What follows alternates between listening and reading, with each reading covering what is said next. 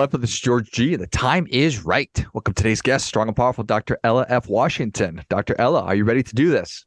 Let's go. Let's go indeed. Dr. Ella is an organizational psychologist and DEI expert. She's the author of The Necessary Journey Making Real Progress on Equity and Inclusion.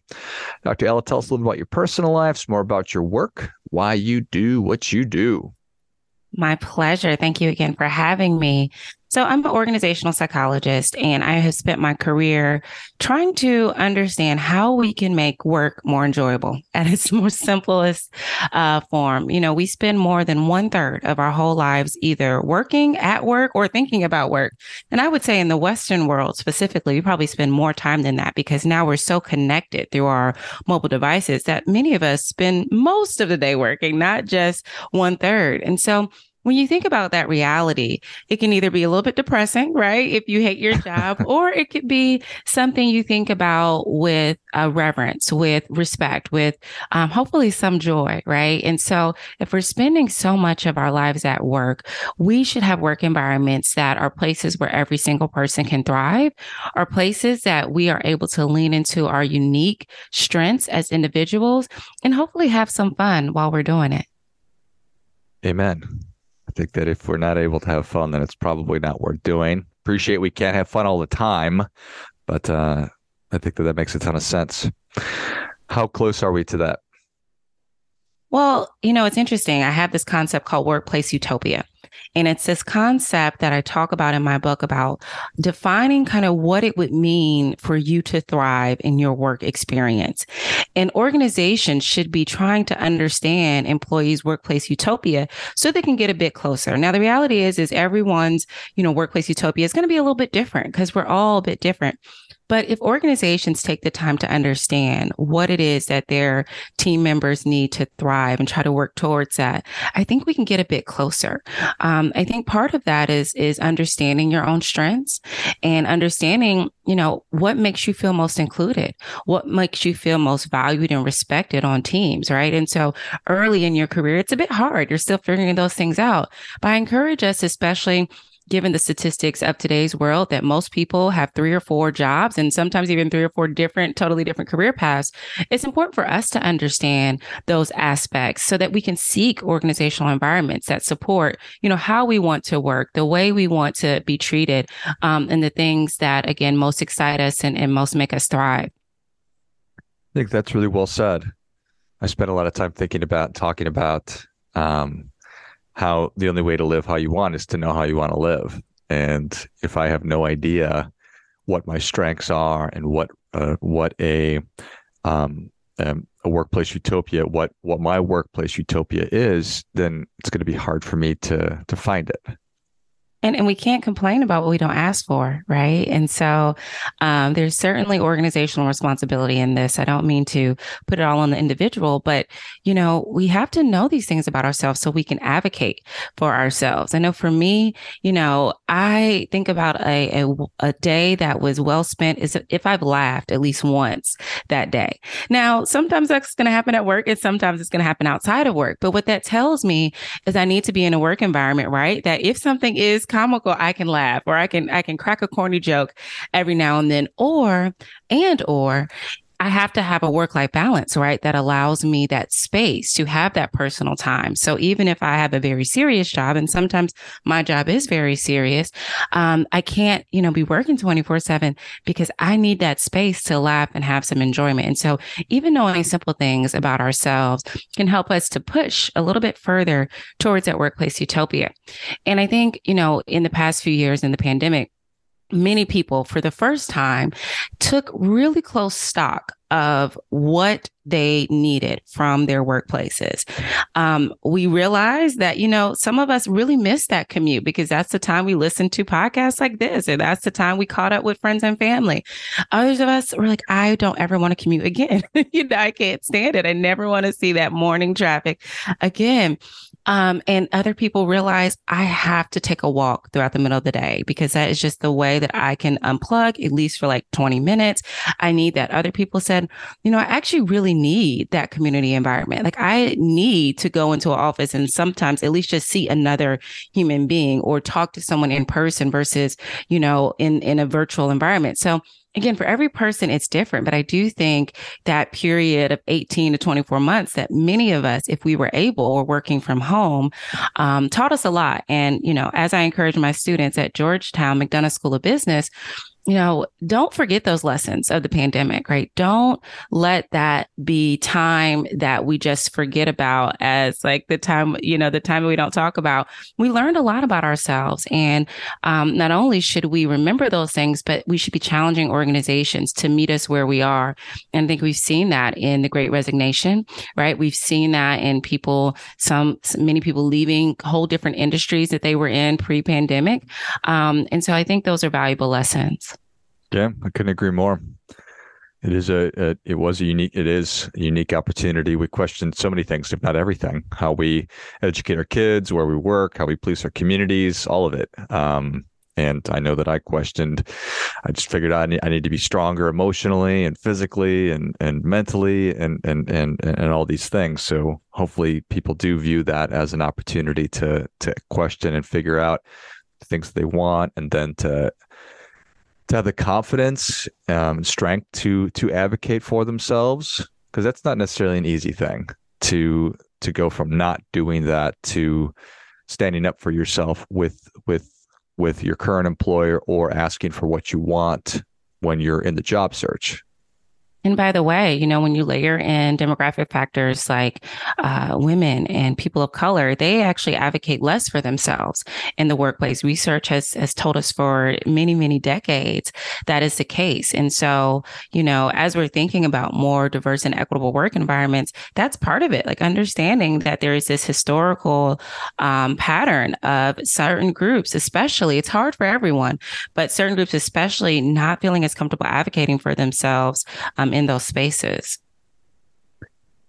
So what how how can I how can I um if I feel like I've not been doing that or um what is the path? Is it I just need to practice asking? It's obviously getting clear on what I want, but then how how do I become an advocate for myself? It's one of those things practice makes perfect. So in my negotiation seminars um, i often talk about negotiation is a life skill. Um, we think about negotiation when it's time to like negotiate our salary for a new job. Um, but negotiation happens every single day. If you have small ones at home i promise you you are negotiating every single day around bedtime what to eat what not to eat what they're going to wear what they're not going to wear. Small children to me are masterful negotiators because unlike most of us they don't really care what you think. They want what they want and they're going to go after it. And so I, I truly think of a negotiation as a life skill. And most people are not that good at it. Most people struggle with negotiation, even if they have a strong sense of self confidence.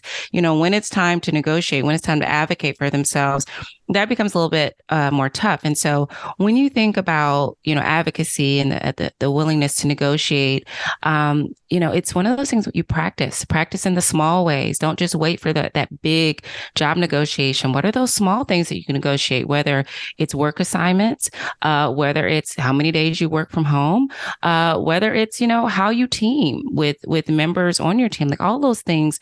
I think of everything as life as negotiable. Yeah, yeah, I think that that's really well said, and think it is important to think about negotiation as as a life skill, and if it's a skill that you are able to acquire, it will serve you in every aspect of your life. If you're trying to get your your six or three year old, for example, just fictitiously to go to bed or to get their clothes on and to get in the car, uh, that, that that will certainly serve you. The the responsibility of of of organizations um, I've really I've I've spent a lot of time thinking about this as well. I'm like, is it the responsibility of an organization, or uh, just what what are what are your thoughts on on moving forward? What the responsibility of an organization is um, in in this process? So organizations have a huge responsibility. You know, um, quiet quitting has been all the rage in the media over the past few months. And what I often think of quiet quitting and the other trend, quiet firing, what what the signal is for me for both of those things is that there's a break in that psychological contract that you have with the organization. You have your actual contract, how much you'll get paid, how many days off a year you're going to have, what's your job role. But it's this also kind of psychological contract that you have that, hey, I'm entrusting my career, I'm entrusting my next steps in this organization. And in return, the organization is getting a certain type of performance, a certain type of work product from me, right? And we take care of each other in that way. And so I think there's a huge responsibility um, from the organizational lens to care for their employees. Every single organization has wonderful values online, and many of them look like versions of the same, you know, five to 10 values. And anyone can get their communications team to put up some values and statements online, but how are you living those values? And I guarantee you, part of almost every single organizational values has something about being people centered or caring for their people or having a community of care, right? And it's not enough to just have those words on the website. You have to live and feel that every single day.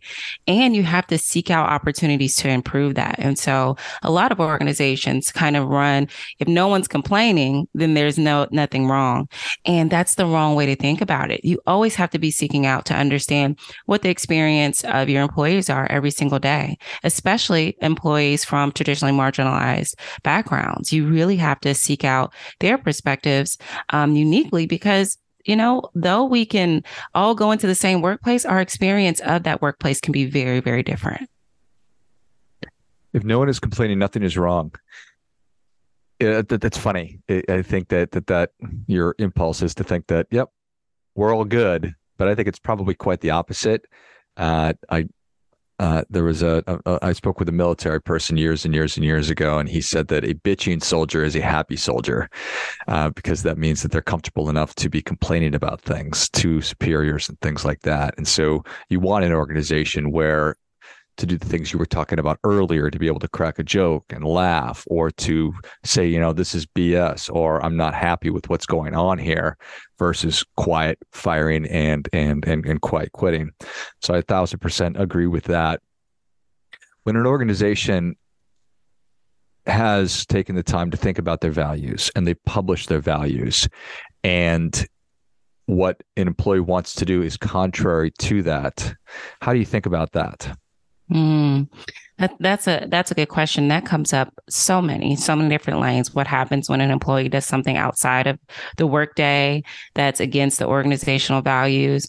What happens when they disagree with another employee and maybe it's something that's values related, right? And how do we welcome healthy disagreement, but also have, you know, specific boundaries around what we will and will not um, accept? One, it's really difficult. Let's just acknowledge that because though we can have policies and we can have, you know, written statements online, human interaction is is not a one size fits all. And so context does matter. You know how someone says something albeit even if it's challenging no matter how they say it their tone their intent um, the impact it had on other employees all of that matters. And so that's the tough thing about this work in in human capital and diversity equity and inclusion that we want a one size fits all. Many of us want kind of the answers to the test. Exactly. How do we deal with this when this happens right? And that'd be great. But we're talking about humans we're talking about the human condition of being imperfect. And so there's not going to be a one size fits all approach. But you can be really clear about not only what your values mean but what that looks like in action and things that will not be tolerated, right? So, disrespect, for example, if your value is respect and you say you will not tolerate disrespect, then when you see evidence of disrespect, even though there's not a one size fits all, when you see that evidence, you have to take action. Now, you can have course corrective action by calling in someone and, you know, coaching them to not expect that behavior again. But sometimes it has to go further to termination and, and realizing that employee is not living up to your values. I think organizations lose so much credibility when they don't uh, live their values. And not just live their values when things are good it's living their values when things are challenging whether that be you know employees are not so happy or the economy is challenged right? We have to make tough decisions. All of those are opportunities that we must live our live our values. Otherwise you know what are those values for other than some nice words on a website? Yeah exactly We've got them. They're on the shelf over there. Collecting some dust. there, there they are. so uh, you, you talked about how uh, it's it's valuable and important, essential. Um, I don't know if you said essential or not for organizations to be actively seeking input from marginalized groups. So, what is, and there's not a, right size fits or one size fits all or perfect strategy that's going to accomplish this, but what are some ways that that you have seen that have been effective at at, at, at doing that?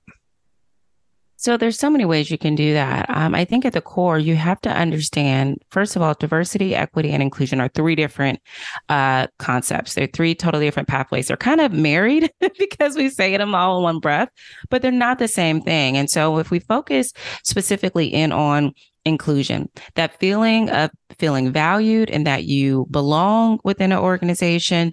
There are two specific things that I talk about in depth in my book, The Necessary Journey.